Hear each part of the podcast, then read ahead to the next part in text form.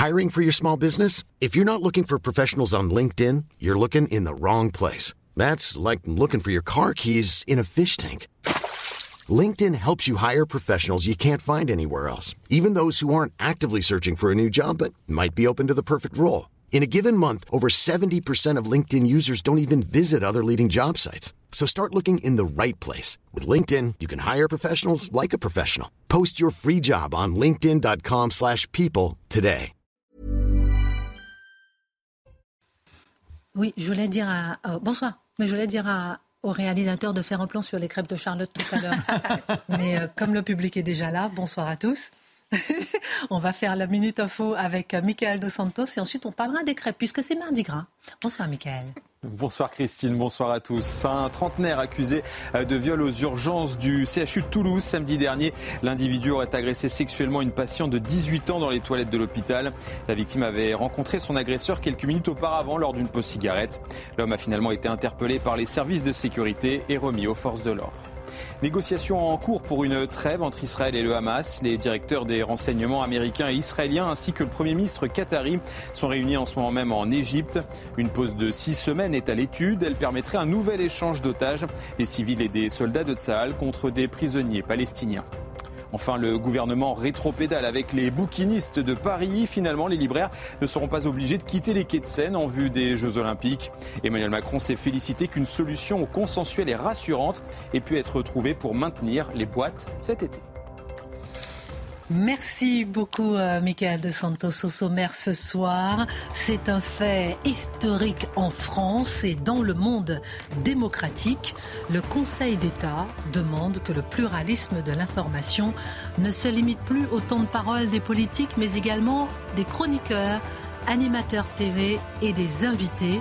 Quelles conséquences pour la liberté d'expression en France?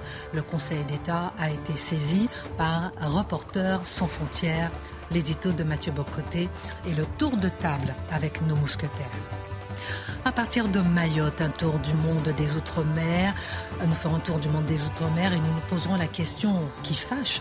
Sont-ils une charge pour la France? Est-ce que les Outre-mer sont encore en mesure euh, euh, d'assumer euh, Est-ce que la France est encore en mesure d'assumer les Outre-mer? Et est-ce que ces Outre-mer ne seraient pas mieux sans la France? On osera se poser ces questions avec l'analyse de Dimitri Pavlenko. Et puis nous parlerons ce soir également des agriculteurs. Voilà dix jours qu'ils étaient repartis dans leur ferme, mais la colère est intacte et la mobilisation prête à repartir. Ils se disent déçus, impatients. Et cet après-midi, les tracteurs étaient bien à l'Assemblée nationale. Que se passe-t-il? Le décryptage de Charlotte Dornelas. Une heure avec nos mousquetaires. On commente, on décrypte, on analyse et c'est maintenant.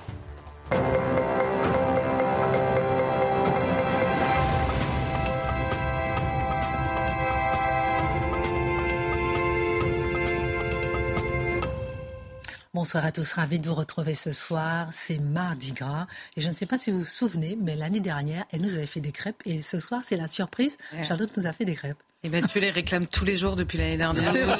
J'ai fini par craquer. Après chaque émission, 10, ma- il y en a Alors, moins 10 mais vous en avez fait combien Il y là en a beaucoup. Et comme ça, il y aura pour tous les, Non, tout mais le monde. En plus, vous cuisinez tellement bien. Mais par contre, vous avez amené un peu de confiture ou bien C'est Oui, je suis chargé. c'est- J'ai voilà. acheté des C'est tonnes de de de groupe. confiture. Ah oui, d'accord. Donc vous organisez les choses comme ça, des Voilà. petites surprises comme ça pour après l'émission. Exactement. Vous êtes tous invités après face à l'info à écouter les crêpes de Charles Dornelas et la confiture de Mathieu Bocoté. Je sais que vous n'allez pas en manger, ça nous fera. euh, Ben, d'accord, très bien, je suis mis au banc de la société. Alors, bon, on va attaquer nos différents sujets ce soir. Alors déjà, on va s'arrêter un petit peu sur cette question, puisque la décision euh, du Conseil d'État est une décision historique. Elle est tombée aujourd'hui. Reporters sans frontières a saisi l'ARCOM pour demander à CNews de respecter ses obligations en matière de pluralisme. L'ARCOM répond que CNews respecte ses obligations. RSF saisit alors le Conseil d'État et ce, ce dernier juge que pour apprécier le respect euh, par une chaîne de télévision, quelle qu'elle soit, du pluralisme de l'information, l'ARCOM doit prendre en compte la diversité des courants de pensée, et on en parle dans un instant, et d'opinion représentés par l'ensemble des participants au programme diffusé, y compris des chroniqueurs, vous, animateurs, invités, et pas uniquement le temps d'intervention des personnalités politiques. Alors Mathieu, je vous donne la parole, mais juste avant, je voulais rappeler que nous sommes le seul pays au monde où le temps de parole des politiques est décompté. Nous sommes le seul pays au monde qui a un temps, qui a un décompte aussi strict. Pourquoi? Parce que nous sommes le seul pays au monde qui donnons, l'État donne gratuitement des fréquences euh, aux chaînes télé et qui doivent en retour respecter des certaines obligations, la loi de 1986. Mais là, la loi va très très loin. En tout cas, le Conseil d'État va aller au-delà de la loi qui existe aujourd'hui. Et c'est ce que nous allons essayer de comprendre ensemble à propos de la liberté d'expression. Euh, Mathieu Bocoté, quel est votre regard sur ce sujet? Alors, d'abord et avant tout, un mot pour Reporters sans frontières qui se disqualifie à jamais comme défenseur de la liberté d'expression ici ou ailleurs dans le monde. Reporters sans frontières se comporte objectivement comme un syndicat de commissaires politiques cherchant à faire fermer, parce que soyons sérieux, c'est ça l'objectif, faire fermer ou museler une chaîne qui, du point de vue de Reporters sans frontières, s'écarte de l'orthodoxie idéologique exigée. Donc on doit comprendre, ce sont des gens qui, encore demain, nous diront la liberté de presse dans le monde est en danger. Sachez que Reporters sans frontières participe à la fragilisation de la liberté de presse en France. Ça, c'est la première chose à dire.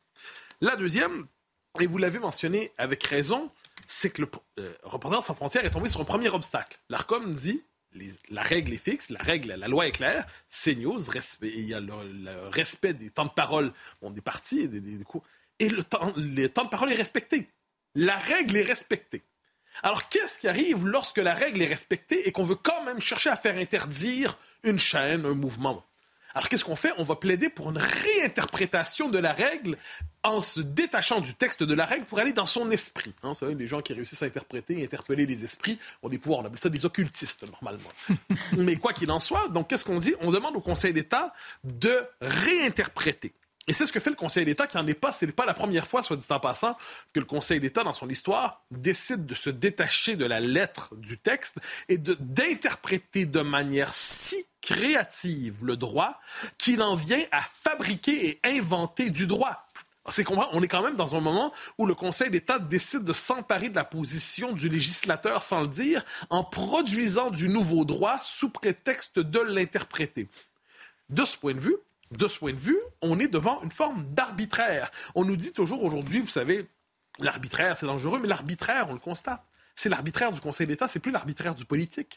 C'est l'arbitraire des juges, entre guillemets, c'est l'arbitraire de ceux qui sont censés nous protéger contre l'arbitraire. Donc, l'arbitraire aujourd'hui, c'est l'arbitraire du Conseil d'État dans ça. On verra ensuite que ça cause des problèmes pour d'autres, pas seulement pour CNews. Mais c'est la raison pour laquelle, si vous permettez, je fais une petite parenthèse, même dans mon propos introductif et dans mon titre, je ne cible même pas CNews parce qu'on ne peut pas faire une loi que pour une chaîne. Il y a 200 chaînes télé en France, donc toutes les chaînes seront à terme concernées. Et voilà, et ça c'est ce qu'on pourrait appeler l'effet, euh, l'effet, le dommage collatéral, parce que la cible est claire. Pour le RSF, c'est CNews.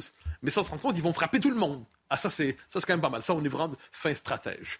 Euh, ça va un peu plus loin, encore une fois, parce qu'on nous dit qu'il faut donc avoir une logique de diversité générale des courants et des points de vue.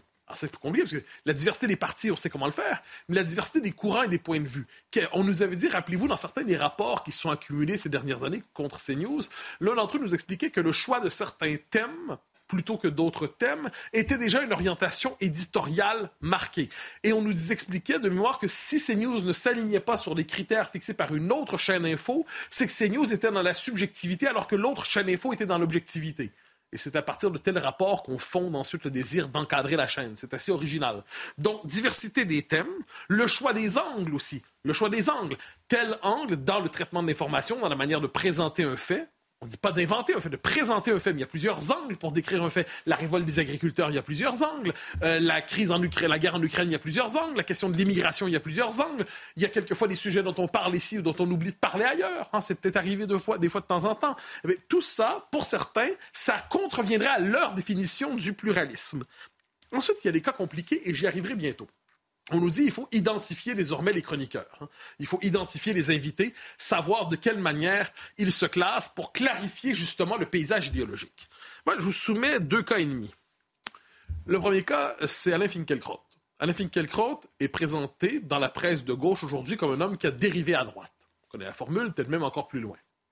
Alain Finkielkraut lui-même dit Je suis un homme de gauche qui demeure fidèle à la gauche alors que la gauche n'est plus fidèle à elle-même.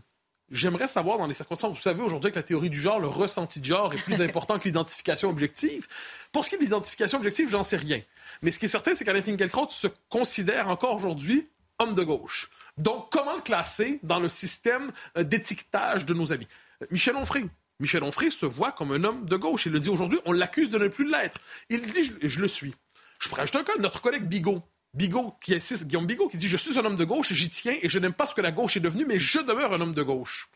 Et ensuite, on pourrait tous finalement, on pourrait tous s'amuser en fait à étaler sa complexité les uns les autres pour dire est-ce que je rentre vraiment dans la catégorie gauche-droite, gauche-droite Ce qui est certain dans les circonstances, c'est que cette exigence de catégorisation et d'étiquetage des chroniqueurs et des invités nous, pose, nous, nous, conduit dans une situation qui est une espèce de brouillard idéologique et surtout un pouvoir immense pour ceux qui seront les contrôleurs. Alors voilà, vous posez la question centrale à Mathieu Bocoté qui posera les étiquettes en question, qui décidera ainsi du respect du pluralisme idéologique. Eh c'est exactement ça. Le pluralisme politique, je le redis, c'est facile à identifier. On sait quels sont les partis le pluralisme idéologique. Et encore, c'est pas toujours si simple. Ah bah oui, je suis d'accord. Je suis d'accord. Parfois, le, pour l'ARCOM, c'est un casse-tête. Ah oui, vous avez tout à fait raison. On est dans des catégories comme divers droite. C'est une catégorie absolument lunaire. Mais je pousse euh, plus loin. Donc, est-ce qu'il va y avoir un institut national du classement des éditorialistes ayant pour fonction d'étiqueter les éditorialistes en fonction des positions qu'on leur prête? Mais ils peuvent quelquefois surprendre les éditorialistes en question. On l'a vu au moment de la guerre en Ukraine, si je peux me permettre. Il y a des gens qui s'entendaient sur beaucoup de points, mais qui n'étaient franchement pas d'accord sur cette question. C'est un exemple parmi tant d'autres. Euh, je pourrais donner, je, sur le mode biographique, je pourrais donner un exemple. Je me projette un instant en Espagne. La plupart de mes amis sont hostiles à l'indépendance de la Catalogne. Je n'y suis pas très hostile. Eh ça me classe où là-dessus? À gauche? Merci. Je, suis dans le club. Je suis pas certain qu'ils vont vouloir. Euh, je vais aller plus loin. Selon quelle catégorie on utilise, on pense la gauche. Les questions socio-économiques, donc la question du rapport aux impôts, à la fiscalité, aux taxes, sur les questions sociales, sur les, la question de l'immigration, sur la question de l'Europe. Parce que là, en plus, en plus, tout le monde ne s'entend pas sur l'Europe là-dessus. Sur la question de la politique étrangère, sur la question de la foi, sur la question sociétale. Alors, sur quels quel critères on peut fixer le gauche-droite des uns des autres? Parenthèse, je peux me permettre? bien sûr. Fabien Roussel, tantôt à gauche. ah non, attends, attends. Gauchiste d'extrême droite, selon arrêt sur image. Gauchiste d'extrême droite. Ah, tantôt à gauche, tantôt à... Quand on évite Roussel, où est-ce qu'on le classe? Mais, alors, ça, mais ça, alors, certains des, des experts, en guillemets, qui sont tous je le précise, des experts qui sont clairement de gauche revendiqués, qui sont sollicités par les médias pour savoir comment nous étiqueter ici, nous disent qu'il y a différentes manières de savoir qui, euh, comment étiqueter les gens. Un des critères, c'est le vote déclaré. Au moment où euh, donc, on demande aux gens de dire pour qui ils vont voter. J'espère qu'on va appliquer la même chose à tous les journalistes du service public. C'est absolument essentiel. Tous les journalistes du service public doivent nous dire pour qui ils votent. Ou alors on l'applique à personne. C'est assez important de faire ça. Je rappelle, pardon, je me répète, hein, on a 200 chaînes télé en France. C'est compliqué. Ça complique les choses. Deuxième critère, la ça c'est formidable. La participation à des événements des universités d'été, par exemple, associés à tel ou tel parti, permettrait de savoir à quel courant idéologique appartient une personne. Le problème, c'est que, par exemple, je, me mets en exemple un instant, moi j'ai participé à des universités d'été ou des colloques, des conférences de plusieurs partis. Vous me classez où exactement? D'autant que je vote pas en France. C'est quand même un petit problème dans les circonstances. Dire, au Québec, je vote au centre-gauche. C'est encore plus compliqué parce que je suis un indépendantiste. Là, ça rentre plus. Donc, il va falloir me l'expliquer un jour. Mais ça va plus loin pour ceux qui participent à des think tanks, à des colloques dans les think tanks, et qui vont non pas parce qu'ils sont des militants, mais parce qu'on sollicite leur expertise. On sollicite leur expertise et ils pourraient aussi bien demain aller à la France insoumise qu'ils pourraient aller au RN, qu'ils pourraient aller chez les Républicains ou chez les écolos. Comment classe-t-on ces personnes? Est-ce qu'il y a certains experts qui vont se dérober à la sale petite étiquette parce qu'on les aura bien aimés et d'autres qui ne pourront pas s'y dérober? Euh, je précise quelquefois, vous savez, on peut. dans, une fois, je me souviens, c'était pendant la pandémie, je me permets de donner cet exemple-là. J'ai fait la même conférence, vous savez, en visio, à peu près en, trois jours, la même conférence devant une association qu'on pourrait classer libre penseur, et trois jours plus tard, la même conférence devant une association catho-conservatrice et tradie. J'aimerais savoir dans les circonstances où devait-on classer cette conférence? Mais vous vous rendez compte le pouvoir immense immense que tout cela accorde aux différents instituts qui cherchent à coller des étiquettes aux gens. Je vous embête sur ce plateau depuis deux ans et demi à toujours dire à quel point la question de l'étiquetage politique et idéologique, c'est fondamental. Est-ce qu'on voit aujourd'hui les conséquences pratiques de ce jeu d'étiquetage qui sert en fait à disqualifier une parole, à faire en sorte qu'avant même qu'une personne ait dit quelque chose, on le transforme en représentant autorisé ou non d'un courant de pensée? Euh, rappelez-vous l'épisode du JDD quand le comment ça, les, gens du, de l'AFP qualifiaient Geoffroy Lejeune en disant marqué à l'extrême droite. Et je répétais toujours, mais qui est le marqueur? Qui est le marqueur? Qui a le pouvoir immense de marquer ou non? Et, puis à partir de quel mot, de quel propos et Bien sûr. Et j'ajouterais, le, critère de l'extrême droite, c'est un critère important. Pour plusieurs, j'en suis, c'est un critère qui n'a aucune valeur aujourd'hui. C'est une catégorie, j'en ai fait tout le procès dans mon dernier livre. Bon. Et pour d'autres, c'est une catégorie essentielle l'Institut national de classement des journalistes et des éditorialistes qui va être créé probablement, je devine, hein, c'est dans la suite, eh bien, est-ce qu'il va tenir compte de ce critère d'extrême droite ou de droite ou de gauche ou de gauche radicale ou il va le congédier, ce qui rend la chose compliquée pour les uns et les autres? Ça va encore plus loin, si je peux me permettre, hein, parce qu'il n'y a pas que ces news dans la vie. Sur la 5, par exemple, l'émission de Karim Rissouli, c'est une bonne émission pour ce que j'en sais, le pluralisme idéologique, c'est un rapport complexe là-bas. Est-ce qu'on va, est-ce qu'on va devoir appliquer des règles? Et puis là, je préfère la liste d'émissions. La question de la politique étrangère à LCI, c'est intéressant. LCI, c'est une bonne chaîne, LCI. Oui, en matière de bien. J'ai beaucoup de respect. Mais en matière de politique étrangère, je ne suis pas certain que leur sens du pluralisme est exemplaire. Donc, est-ce que on va, est-ce que le Conseil d'État va obliger l'ARCOM à forcer LCI à changer sa ligne éditoriale en matière de politique étrangère. Pour un pays libre, c'est original quand même. Euh, les invités de France Inter, c'est intéressant, ça, dans le critère des invités. Et dans le vocabulaire même utilisé par France Inter, si nous convenons, comme tout esprit sérieux en convient, que le concept d'extrême droite est un concept militant, conviendrons-nous que l'ensemble des journalistes de France Inter sont aujourd'hui, qui s'intéressent à la politique, sont des militants d'une manière ou de l'autre? Alors, disons-le, le Conseil d'État vient de compliquer sérieusement la vie de nos amis de l'ARCOM. Donc, c'est comme si on vient de leur refiler une patate chaude et on leur dit, organisez-vous les enfants. C'est assez compliqué ils ont six mois pour effectivement s'organiser. Euh, petite parenthèse, je rappelle, vous avez parlé de Michel Onfray, et certaines personnes font remarquer à juste titre que Michel Onfray, par exemple, il est interdit de service public. Ah oui, mais il n'est pas le seul. Hein. En ces matières, vous savez, je crois qu'il ne tient pas une ligne qui est conforme avec le service public, ce qui voudrait dire qu'il y a une ligne dans le service public. Ah, c'est compliqué. Ça veut donc dire que tous les Français financent des médias publics qui ont une ligne plutôt qu'une autre. Mais c'est particulier. Donc, autrement dit, le Conseil d'État demande à l'ARCOM de s'assurer du pluralisme des médias privés qui appartiennent à des intérêts privés, mais le service public, lui, n'a pas les exigences de pluralisme. Ah, mon cerveau éclate. Au final, vous semblez dire, Mathieu Bocoté, qu'il s'agit de la plus brutale des entreprises de restriction de la liberté d'expression de ces dernières années. C'est bien ce dont vous parlez. Il faut respecter quand même le Conseil d'État, non? Je, vous, vous, gardez la responsabilité de vos propos. Euh, mais euh, dans les circonstances, oui, c'est exactement ça. Je pense que c'est une guerre ouverte, c'est une volonté, en fait, de ramener à l'ordre, de mater, en fait, tout ce qui est interprété comme ce que j'appelle dans mes travaux une dissidence interprétative. C'est-à-dire qu'il y a un récit médiatique que l'on juge légitime, et ensuite il y a ceux qui proposent un autre récit médiatique on doit comprendre que la peur d'un régime qui tient une idéologie, une idéologie forte, eh il a toujours peur de la moindre note dissonante. Parce que la moindre note dissonante pourrait réveiller dans la population des sentiments, des idées qu'on espérait refouler, qu'on espérait censurer, qu'on espérait étouffé. Donc voilà pourquoi la moindre note dissonante crée une réaction de panique. C'est ce qui fait, soit dit en passant, qu'on a eu Mme Abdul Malak qui avait, on connaît sa, position. Il y a le député Caron de la France Insoumise et d'autres, une écolo dont le nom m'échappe ces jours-ci, qui euh, veulent, on, appelle même la fermeture directe de, dans ce cas-là de CNews. C'est quand même très particulier. Euh, et là, il y a RSF, les défenseurs de la liberté d'expression et de la liberté de presse, qui, dans les faits, dans les circonstances aujourd'hui, militent contre cette liberté de presse. Alors, L'enjeu derrière ça, c'est clair. C'est la reprise en main du récit médiatique pour s'assurer que les voix divergentes n'existent plus. Elles doivent être contenues dans les marges. C'est arrivé dans l'histoire de France au fil du temps. Au début des années 80, contre le Figaro Magazine, euh, un temps contre le Valeur, contre JDD, le JDD dit. Et là, désormais, nous sommes la cible, mais je l'ai dit, et vous l'avez dit encore mieux, il y a une cible, mais ensuite il y a des tonnes de cibles inattendues collatérales. Donc, autrement dit, c'est l'ensemble de la liberté de presse qui est attaqué aujourd'hui. Et je poserai une question tout simple. Où sont dans les circonstances les défenseurs de l'esprit Charlie?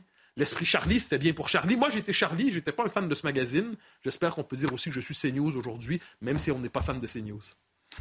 Et euh, je rappelle effectivement que je veux bien qu'on élargisse, qu'on ne soit pas effectivement, vous l'avez rappelé, hein, pas que CNews, puisque évidemment, ça ne sera pas une décision que pour CNews, même si CNews est visé, ça concerne vraiment toutes les chaînes, tous les journalistes, tous les animateurs qui devront effectivement montrer patte blanche euh, pour pouvoir, euh, et qui seront décomptés en, quelque sorte. Je veux d'abord, on va faire un tour de table. Hein. je sais que Dimitri, vous avez envie de parler, vous aussi, on va prendre le temps de se poser les bonnes questions, parce que moi j'ai envie de vous poser la question, par exemple, de savoir est-ce que ça va être sur les réseaux sociaux que la liberté d'expression va s'exprimer.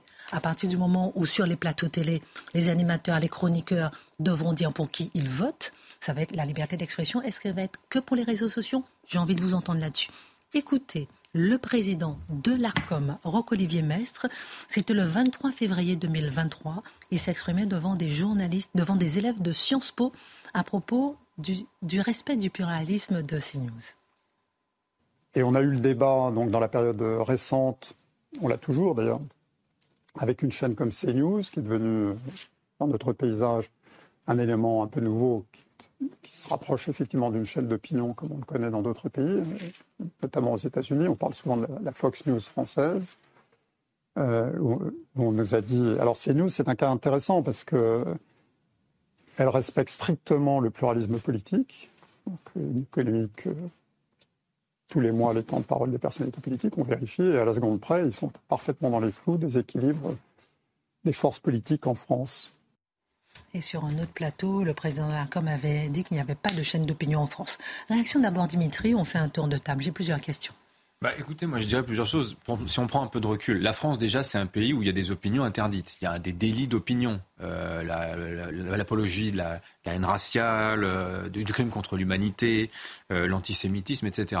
Là, on va un cran plus loin, c'est-à-dire qu'il y a cette idée que on peut avoir des opinions conservatrices dans les médias, parce que je pense que si on met une étiquette sur CNews, disons, chaîne qui défend des idées conservatrices, bon, très bien, mais il y a des quantités de conservatisme qu'il ne faudrait pas dépasser. Voilà. C'est ça qui est en train, en substance, de nous dire euh, le Conseil d'État. Après, sur la logique de RSF, c'est intéressant parce que, en tant que journaliste, on pourrait se dire, si on prend le, du recul, vous parliez des réseaux sociaux, imaginons qu'on distingue le récit du discours. Le récit, ce serait les faits, purement les faits, la narration des faits, et le discours, bah, c'est l'interprétation, ce serait l'opinion.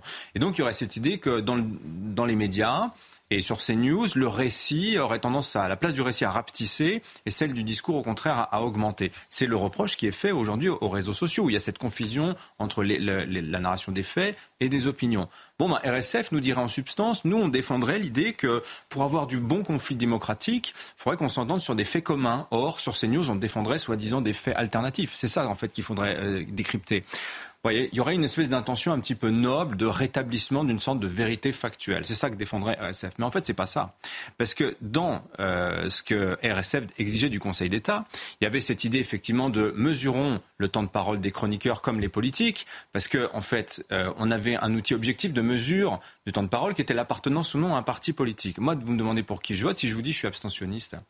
Voilà, euh, c'est pas considéré comme du temps de parole politique, l'abstentionnisme, vous voyez? Eh bien si. Non, non, non, ça veut rien dire. Non, non, c'est pas considéré dans, dans les, dans, dans les élections. Mais... Voyez euh, mais en réalité, euh, c'est pas ça. L'intention, parce que la, seconde chose que RSF demandait au Conseil d'État, c'est, euh, je, vous lis, je vous lis parce que c'est du charabia, ça veut strictement rien dire, mais le Conseil d'État juge que l'indépendance s'apprécie aussi à l'échelle de l'ensemble des conditions de fonctionnement de la chaîne et des caractéristiques de sa programmation. Et donc l'ARCOM va devoir mesurer ça. Moi, je ne sais pas ce que ça veut dire, mais je vais vous faire la, traduction. L'été dernier, quand Geoffroy Lejeune a été nommé à la tête du journal de dimanche, vous avez une dizaine de députés qui ont défendu l'idée qu'il fallait, en gros, il fallait prendre une loi pour euh, euh, autoriser les rédactions à euh, agrémenter ou non, à valider ou non une, leur direction voyez, en fait, ces gens-là voulaient que la loi autorise la création de soviets de journalistes dans la rédaction. Le pouvoir émanerait de la base de la rédaction et l'actionnaire, lui, serait bon à donner de l'argent, mais il n'aurait absolument rien à dire sur la ligne éditoriale du média qu'il pourtant il possède. On n'a jamais vu ça. Dans n'importe quelle entreprise, on déposséderait la direction, on rendrait le pouvoir à la base. Mais c'est un rêve soviétique, vous voyez. Et c'est ça le cœur du sujet pour RSF, c'est-à-dire ces gens-là défendent l'idée que le pouvoir doit revenir intégralement aux journalistes. Ils ne sont pas les commentateurs euh, de la vie publique, de la vie politique ou les rapporteurs des faits. Non, ils doivent être les acteurs et les juges, les arbitres légitimes de ce qui est bien, de ce qui ne l'est pas. On va continuer. Alors, euh, RSF, aujourd'hui, le, euh, le secrétaire général de Reporters sans frontières s'appelle Christophe Deloire. Il est aussi délégué des États généraux de l'information.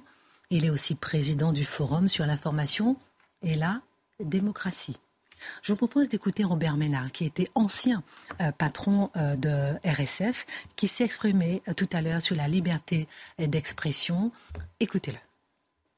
J'ai été dans le monde entier pendant 25 ans pour sortir de prison des gens qui pensaient exactement le contraire de ce que je pensais. Mmh. Ils pensent qu'au fond, 3% d'audience pour, pour, pour vous, pour CNews, prenons les derniers sondages, c'est insupportable. C'est déjà insupportable. Mais est-ce que je les ai entendus une fois protester contre un certain nombre d'émissions, un certain nombre de partis un certain nombre de questions posées par des journalistes du service public? Jamais. On va marquer une pause. On revient dans un instant et je vais vous raconter une petite histoire qui m'est arrivée personnellement il y a quelque temps. Juste après la pause, vous me direz ce que vous en pensez, vous, autour du plateau et aussi euh, sur les réseaux sociaux. À tout à l'heure. Retour sur le plateau de Face à l'info. Dans un instant, je vous ferai une petite confidence et vous me direz ce que vous en pensez. Euh, voilà, je l'ai encore dit à personne, mais à vous, je vous le dirai. Chut, vous ne répétez pas. Hein. Marc Menon, vous avez écouté tout ce qui a été dit par rapport à cette décision officielle du Conseil d'État qui donne six mois à l'ARCOM pour faire CNews respecter une certaine pluralité avec de nouvelles normes juridiques qui n'existent pas en réalité, ou bien se baser sur euh, euh, l'honnêteté, etc. Mais alors que l'ARCOM a déjà répondu que CNews respecte ces temps de parole. Que pensez-vous de cette euh, décision du Conseil d'État par rapport à la liberté d'expression? Pardon, je parle de CNews, mais évidemment, je parle. De, oui, oui, non, mais moi, je peux parler de tous les médias, si je puis dire. Ça fait 50 ans que je fais ce métier, depuis le 13 août de l'année dernière. J'ai été dans toutes les grandes radios, dans toutes les grandes chaînes de télévision qui existent en France. Toutes. Il n'y en a pas une qui n'a pas versé son nobol. Et apparemment, on n'a pas jugé que mes propos étaient engagés pour me coller une étiquette, puisque les uns et les autres ont accepté à un moment ou à un autre de me prendre devant leur micro, devant leur caméra. Ce qui est extraordinaire, c'est que dans tout cela, on a des gens qui sont anonymes derrière le prestigieuse étiquette, emblème. Reporters sans frontières, ça fait rêver. La liberté effectivement défendue à travers le monde. Et ces gens s'instaurent le collège suprême pour juger les confrères. Les juger comment? Alors, sans doute qu'ils se réunissent en disant voilà, quelle est la bonne pensée comment on doit éliminer toutes les scories qui font qu'à un moment donné, l'actualité apparaît dans une limpidité. Il n'y a que ça qui puisse être évoqué en propos d'un fait quel qu'il soit. Et de là, donc, eh bien, vous prendrez notre robinet et vous devrez devenir les perroquets de cette parole instituée. Ils deviennent donc l'élément de pensée central, c'est-à-dire la non-pensée puisque vous n'avez plus le droit d'exister en tant que tel. Ce qui est extraordinaire, c'est que dans le rapport, là, on dit de très rares chiffres disponibles ont conduit à conclure qu'il y avait un tropisme très à droite. De très rares chiffres. C'est quand même extraordinaire. Et alors, ça veut dire qu'à chaque seconde, dans ce monde, n'oublions pas ce que représente la France. La France, c'est la liberté absolue, c'est la contradiction. C'est le premier pays à avoir fait en sorte qu'il y ait un élan de pensée. Et ça, passe, ça commence sous la royauté. Des hommes sont allés en prison et mieux que ça, ont terminé sur le bûcher pour avoir le droit à la pensée dissidente. Et ça me fait penser au macartisme. C'est-à-dire que c'était quoi le macartisme? C'était chasser le communiste ou le pseudo-communiste. Et ça aboutit à quoi? Eh bien, Charlie Chaplin. Charlie Chaplin était un dangereux communiste parce qu'il avait tourné les temps modernes. Alors nous devenons, nous, les Charlie Chaplin de la presse. C'est-à-dire que nos propos ici devraient à chaque fois passer par un prisme, celui de la pureté. Est-ce que, à un endroit donné, nous nous sommes placés légèrement en décalage? Vous vous rendez compte 50 ans de métier et enfin je vais connaître la censure. Enfin je vais devoir me corriger. Mais en revanche, si je regarde d'autres chaînes, je pourrais voir apparaître un enfant de 10 ans avec sa maman le petit bonhomme qui dira bah oui, moi je me sens une fille, je veux suivre un traitement et le public qui applaudit et les mamans qui disent mais c'est même fou que dans notre pays on ne puisse pas permettre ça. Vous vous rendez compte, c'est ça la liberté d'expression? Et je pourrais multiplier les exemples de ce type. Ça signifie quoi? Que tout, tout doucement, on est tombé dans une sorte de dictature. La dictature de la bien-pensance. Et de là, il n'est pas question d'échapper au regard du confrère. Si vous passez dans la rue, alors, tu as osé dire ça, mais même sur la laïcité. Je suis contre le voile dans la rue. Eh bien, je deviens un type d'extrême droite. Or, quelle était la position d'un homme de gauche il y a 20 ans, ou même Gambetta? Au début C'était qu'il y ait effectivement une pensée qui soit la plus large possible et qui échappe à tous les dogmes. Eh bien, soudain, parce que je défends la laïcité, il n'est pas question que je me batte contre ceux qui veulent imposer un nouveau dôme, un nouveau dogme, pardon, parce qu'à ce moment-là, je, je, deviens un homme d'extrême droite. Vous vous rendez compte où nous en sommes? On cherche à placer constamment dans un pays qui était le porteur de la liberté eh bien, au contraire, l'étiquette qui nous contraint, être là dans une sorte de colonne, ne plus avoir la possibilité d'être simplement dans l'effervescence de notre intelligence et de prendre tous les paramètres et de construire un raisonnement. C'est fini ça. C'est vrai que vous rappelez que RSF n'a en fait apporté aucune preuve de mouvement de CNews. D'ailleurs, le, Conseil, d'État le reconnaît. Le reconnaît et le souligne. Et ils ont été obligés de, repousser plusieurs points. Alors, Charlotte, je vais me tourner vers vous. Juste avant, je vais quand même rappeler le contexte aussi dans lequel est né les chaînes d'infos. Euh, rappelez-vous, euh, euh, il y avait BFM TV, LCI. Ensuite, il y a eu, comment dirais-je, LCI en gratuit. Quatre mois seulement, si ma mémoire est bonne, après avoir mis LCI en gratuit le CSA, qui est devenu la com, a créé donc France Info en chaîne gratuite, euh, en chaîne d'information gratuite, ce qui fait qu'il y a quatre chaînes info. On est l'un des pays au monde où il y a le plus de chaînes info pour un gâteau publicitaire, rappelons-le, euh, plus faible que d'autres pays comme le Royaume-Uni ou l'Allemagne. Mais ce qui pousse aussi les chaînes info forcément à aller là où les autres chaînes info ne vont pas. Ça aussi, c'est intéressant à comprendre qu'on est l'un des pays où il y a le plus de chaînes info par habitant.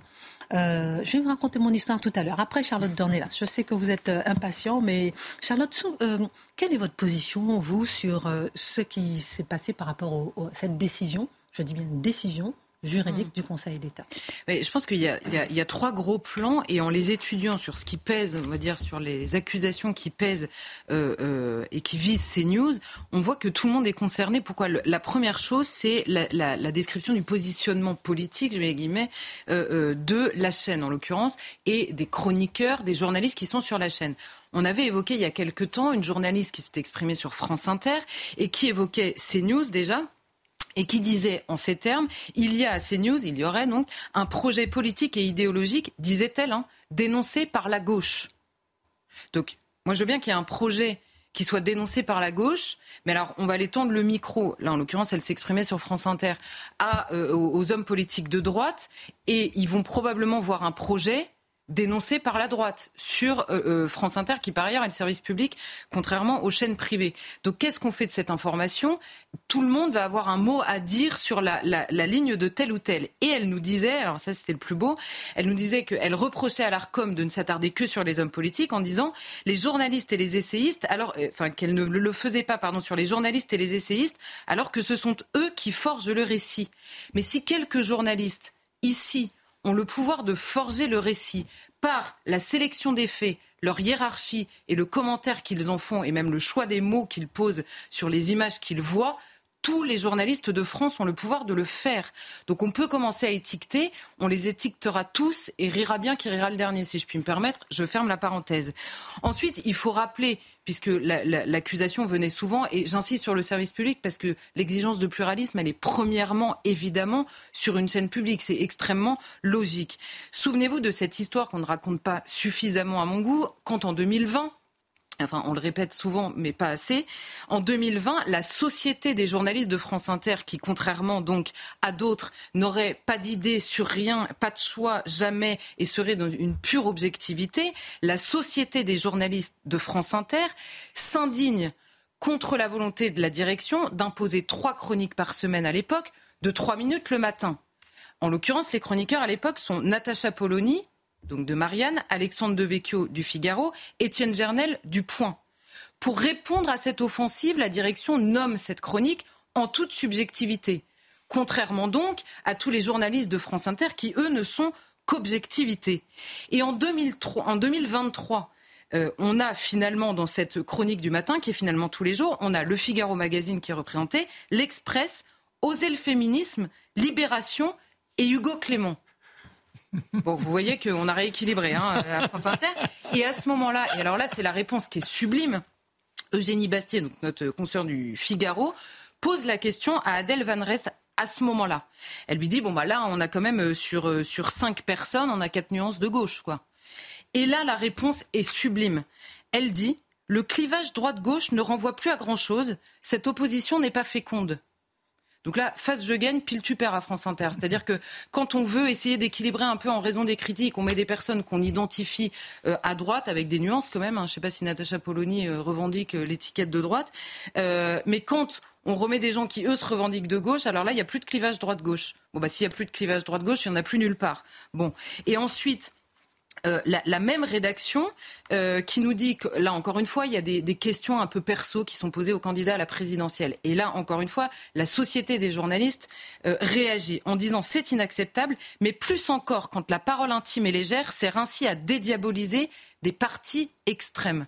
Je ne sais pas euh, combien de partis ils mettent dans l'appellation parti extrême, mais on a donc des journalistes qui se revendiquent de l'objectivité absolue, qui expliquent qu'il y a des partis qu'ils jugent extrêmes, qui sont par ailleurs pas interdits et choisis par des Français, et qu'il est normal dans le métier de journaliste donc de les diaboliser. C'est ça qu'ils sont en train de nous dire. Donc là, moi, j'y vois une certaine subjectivité et en tout cas un parti pris dans le traitement de l'information. La deuxième chose, donc ça, c'est pour le poids politique, on pourrait le faire avec toutes les rédactions. L'autre chose, c'est sur le choix des sujets et des angles. Parce que euh, Mathieu l'évoquait tout à l'heure, euh, Reporters sans frontières s'appuie notamment sur le rapport d'un sémiologue sur lequel ils ont fait travailler. Et dans ce rapport, le sémiologue analyse la journée CNews, la semaine CNews, en fonction de la journée ou de la semaine BFM. Alors moi, j'ai pas de problème à ce que BFM choisisse ses sujets comme ils le veulent, et ensuite les, téléspectateurs choisiront la chaîne qu'ils veulent. En l'occurrence, je ne vois pas à quel moment il est jugé légitime par tous ces gens jusqu'au Conseil d'État de s'attarder sur un rapport qui compare la ligne éditoriale d'une chaîne en fonction d'une autre chaîne. Mais quel est le point de comparaison? À quel moment est-il jugé légitime? Surtout sur le terrain de la liberté de la presse. Alors là, je n'ai pas réussi à régler euh, cette, euh, cette, euh, équation. cette équation, exactement. Ou alors, il faut dire clairement les choses et pas passer par et l'ARCOM, et RSF, et le Conseil d'État, et dire que désormais, la liberté d'informer consistera à suivre une feuille de route sur les choix des sujets, la manière de les hiérarchiser et la manière d'en parler sélectionnée par un comité qui sera nommé par qui? Je ne sais pas, mais il faut le dire comme ça. Parce que c'est RSF apparemment. C'est exactement ça que sous-entend ce, rapport-là, en l'occurrence. Et par ailleurs, et là, on voit bien que tout le monde finira par être concerné aussi, souvenez-vous de ce petit moment euh, euh, délicieux sur le plateau de BFM, justement. Apolline de Malherbe pose des questions à Gérald Darmanin sur son bilan sécuritaire. Il est ministre de l'Intérieur, elle lui pose des questions sur son bilan sécuritaire. Et là, s'allume dans la tête de tout le monde, bilan sécuritaire, sécurité, sujet régalien, CNews. Et que dit Gérald Darmanin à Apolline de Malherbe? Parce qu'il n'avait pas envie de lui répondre. Bon, on comprend, il elle lui posait une question un peu gênante, comme elle fait à peu près tous les matins avec tout le monde. Et il lui dit J'ai regardé votre logo, je pensais qu'on était sur CNews, mais en fait, on est bien sur BFM. Parce qu'une journaliste pose une question au ministère de l'Intérieur sur son bilan sécuritaire, le ministre de l'Intérieur lui répond ça, et personne ne réagit, là en l'occurrence. Personne ne réagit. Ça veut dire quoi? C'est quoi la conclusion de cette séquence? Euh, Passons de côté Gérald Darmanin qui, qui réagit comme ça. Ça veut dire quoi? C'est le thème qui est CNews? C'est la manière de poser la question donc sur un bilan et donc de confronter un ministre à son bilan qui est CNews? C'est euh, le, le je, enfin voilà, en fait, ça peut être que ça. Le thème ou la manière de confronter un ministre. J'appelle ça un journaliste qui fait son travail, en l'occurrence, qu'il soit sur BFM, LCI, France Inter ou en l'occurrence CNews. Et ensuite, sur le commentaire des angles et des faits choisis, rappelons que les personnes qui les commentent et sur la question du pluralisme, la seule euh, la seule chose que subit en l'occurrence CNews, qui n'a jamais revendiqué d'interdire tel ou tel de plateau, c'est un boycott de tel ou tel. Or, sur d'autres chaînes, et là je vais avoir la décence de ne pas les nommer, ils feront leur travail, sur d'autres chaînes, on a eu des revendications de gens qui n'avaient pas le droit de citer sur les chaînes, même jusque sur les plateaux du service public payé par tous les Français qui ne se sentent pas forcément représentés par les mêmes gens que tel ou tel qui décide qui est invité sur le service public. Donc la seule obligation qui jusque-là est respectée, et Roch-Olivier Mestre l'a rappelé dans la vidéo que vous avez passée, c'est le temps de parole des partis politiques et jusque-là, c'est respecté aussi. Et la troisième chose, c'est les conséquences politiques, encore une fois, d'une chaîne comme CNews, puisqu'on dit oui, CNews alimente euh, euh, le, sentiment d'insécurité, hein, parce que en l'occurrence c'est ça, ou les votes. Alors moi j'ai une question à poser, et là encore une fois, est-ce qu'on ne peut pas retourner la question? C'est-à-dire que les Français sont quand même grands, adultes, ils ont une intelligence, ils écoutent. S'ils choisissent, pour une certaine partie d'entre eux, CNews, qui fait des choix et des hiérarchies dans ces sujets différents des autres, c'est peut-être qu'ils attendaient une représentation médiatique qu'ils ne trouvaient pas ailleurs, d'autant que la critique des Français à l'égard des médias est assez féroce quand même. Donc la remise en question, euh, je ne sais pas quand est-ce qu'elle arrivera, mais peut-être faudrait-il se poser la question. Et par ailleurs, puisqu'on parle de conséquences politiques très claires, j'ai deux exemples en tête. Ces news n'existaient pas. Jean-Marie Le Pen au second tour et le non à la Constitution européenne. Alors je pose la question, ces news n'existaient pas, qui est responsable dans les médias? Qui est responsable de ces deux événements? Apparemment, peut-être que les Français savent aussi s'affranchir parfois de ce qu'ils entendent et que s'ils se sentent représentés par tel plutôt que tel autre, bah, ça s'appelle peut-être réellement le pluralisme finalement. Merci beaucoup Charlotte pour votre regard. Rappelons que nos portes à CNews sont ouvertes vraiment à tous, tous les partis, tous les bords politiques, toutes les pensées. On le rappelle, on le souligne. J'aimerais bien savoir ce que vous pensez, vous téléspectateurs. Hashtag face à l'info. Que pensez-vous euh, de tout cela? Et puis qui sera le grand gagnant? Certainement les réseaux sociaux, comme je le disais euh, tout à l'heure. On aurait beaucoup de sujets encore, beaucoup de questions là-dessus, mais je vous donnerai la conclusion dans un instant euh, à la fin de cette émission. juste avant, j'aimerais quand même qu'on puisse parler à la fois des agriculteurs avec vous dans un instant, de l'actualité, et de votre chronique, mon cher Dimitri, puisque la crise à Mayotte remet la lumière euh, remet en lumière la question des Outre-mer. On en parlait hier mmh. et je voulais qu'on s'y arrête. Qui sont fréquemment sujettes à des pics de tension. On se souvient de la crise de la vie chère en Guadeloupe, mmh. il y a un peu plus de deux ans, la crise de l'insécurité en Guyane, la crise permanente en Nouvelle-Calédonie sur la question de l'appartenance à la France.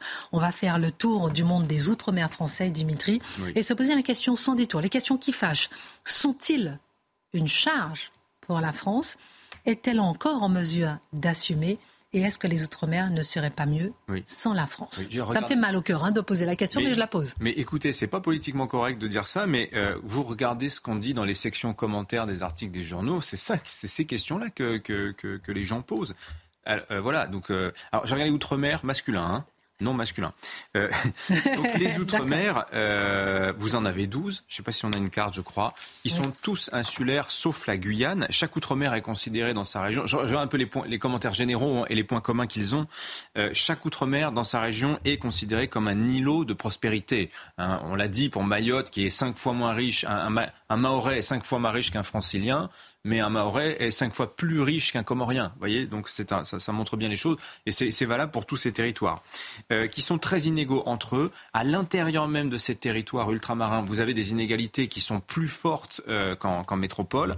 Ce sont des territoires de militaires, de fonctionnaires, d'humanitaires, hein, pour faire simple. Il y a moins d'activités privées qu'ailleurs, il faut, le dire. Euh, et les agents de l'État, dans les territoires d'outre-mer, font partie des privilégiés parce qu'ils bénéficient, vous savez, d'une surrémunération pour compenser la vie chère, mais qui a pour effet bah, d'augmenter la vie chère pour les autres qui sont, euh, qui sont sur l'île. Voilà. Alors, les territoires ultramarins, en fait, c'est 4% de la population, c'est un peu moins de 3 millions d'habitants c'est 2% de la richesse nationale créée chaque année, hein, du PIB. Donc vous voyez, c'est assez peu. Euh, le chômage est nettement plus fort dans les Outre-mer euh, qu'en métropole. Vous regardez en Guadeloupe, on est à 17,5%. À La Réunion, on est à plus de 20%. La part d'allocataires du RSA dans les Outre-mer est trois fois supérieure à celle de la métropole. C'est 16% des personnes, c'est euh, un peu moins de 6% en France, enfin, en, pardonnez-moi, en métropole. Pardonnez-moi d'ailleurs pour les ultramarins qui nous regardent, je dis métropole, mhm. c'est le langage colonial, pardonnez-moi, je, peux dire l'hexagone si vous préférez, mais il n'y a aucune, voilà, il n'y a, rien de... On ne vous en veut pas. Non, mais voilà, je préfère être précis, c'est le terme technique, on va dire.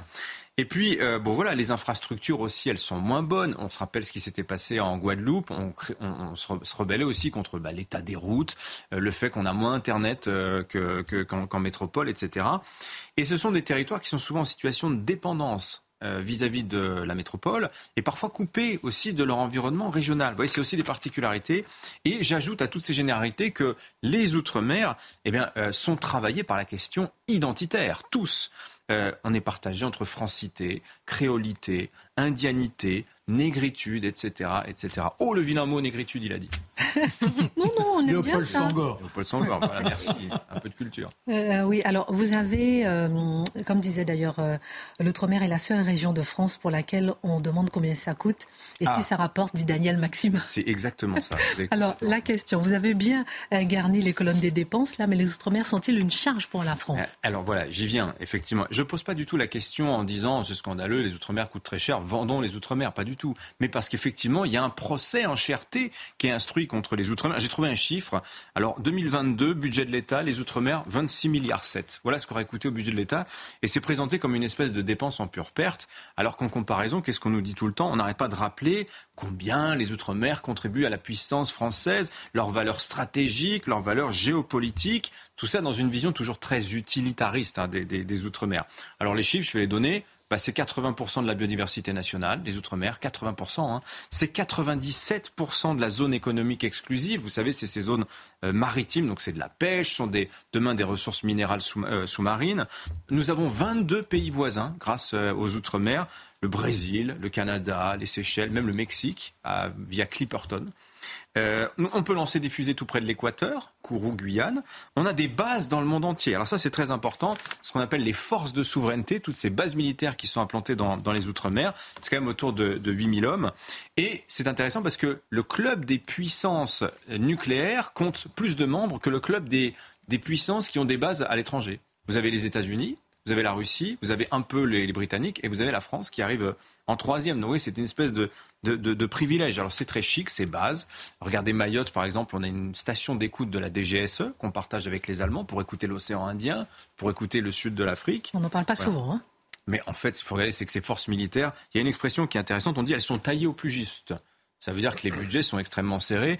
Et concrètement, qu'est-ce qu'elles font? Bah, Des grosses opérations de police. En Guyane, c'est contre leur paillage. À Mayotte, c'est contre l'immigration clandestine, euh, contre la pêche, contre le trafic de drogue lorsqu'on est aux Antilles, etc. etc. Alors la France n'a plus les moyens de ses outre-mer, on entend beaucoup ça. Bah, c'est une vraie question en fait. On dit toujours est-ce que les outre-mer coûtent, trop, les outre-mer coûtent trop cher? Renversons la proposition. Ah. Euh, Emmanuel Macron, il a fait un beau discours l'année dernière sur les outre-mer avec deux belles expressions. Il dit la France est une nation en archipel. Vous voyez un petit peu le jeu de mots nation archipélisée, bon bref. Et il parlait pour les Outre-mer de constellation maritime. Voilà. Il y a une expression qu'on lit beaucoup aussi, c'est les confettis de l'Empire. Vous voyez, comme si les Outre-mer, c'était un peu les survivances d'une puissance qu'on avait perdue et qu'on avait du mal à entretenir. Et est-ce que ça n'est pas l'aveu que fait la France lorsqu'elle consent toujours plus d'autonomie? Regardez ce qui s'était passé euh, en Guadeloupe. Ça avait été le dénouement de la crise en Guadeloupe. Vous allez avoir plus d'autonomie. On va réfléchir ensemble. Les indépendantistes, ils sont au pouvoir. En Polynésie, on voit cette poussée-là un petit peu partout dans, dans, dans, dans les Outre-mer.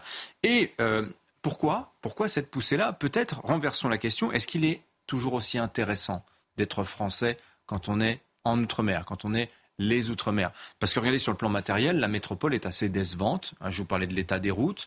On a accès, à, il y a un, je crois, un Guadeloupéen ou un Martiniquais sur deux seulement qui a accès à Internet. C'est 82% quand vous êtes euh, en, métropole. Pardonnez-moi si je me trompe sur les chiffres, mais c'est à peu près ça, vous voyez.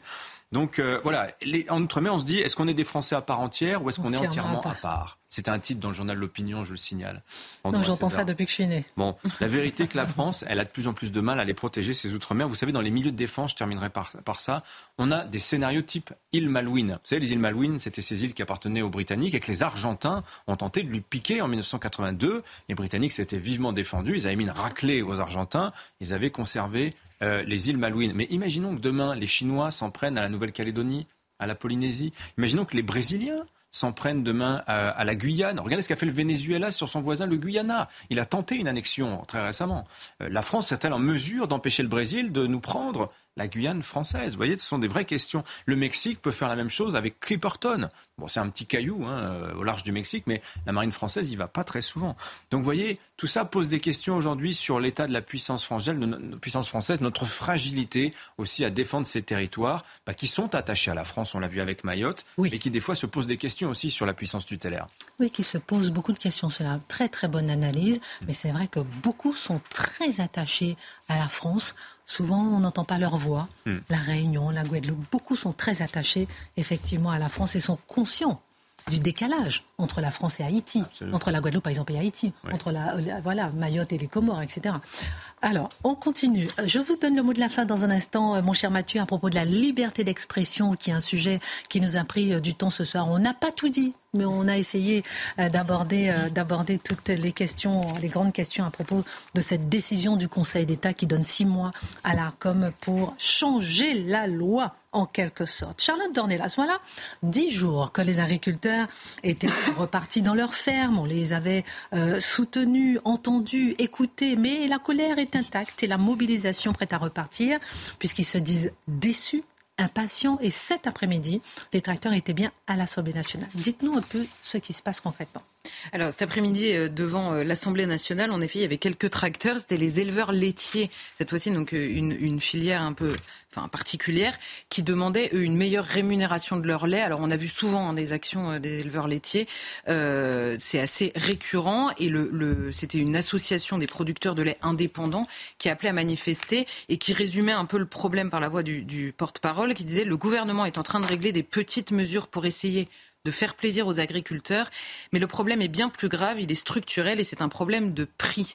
Et on retrouve dans leur discours, là encore une fois, la concurrence déloyale dont on a beaucoup entendu parler pendant cette crise.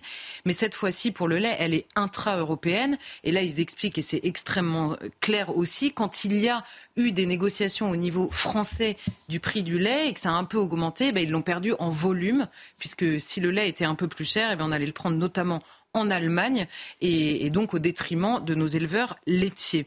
Et on voit dans les différents reportages que vous avez euh, euh, la même chose, hein, des, témoignages absolument euh, stupéfiants. Alors il y, a, plusieurs choses, c'est pareil, leur métier s'est beaucoup transformé ces dernières années, voire décennies.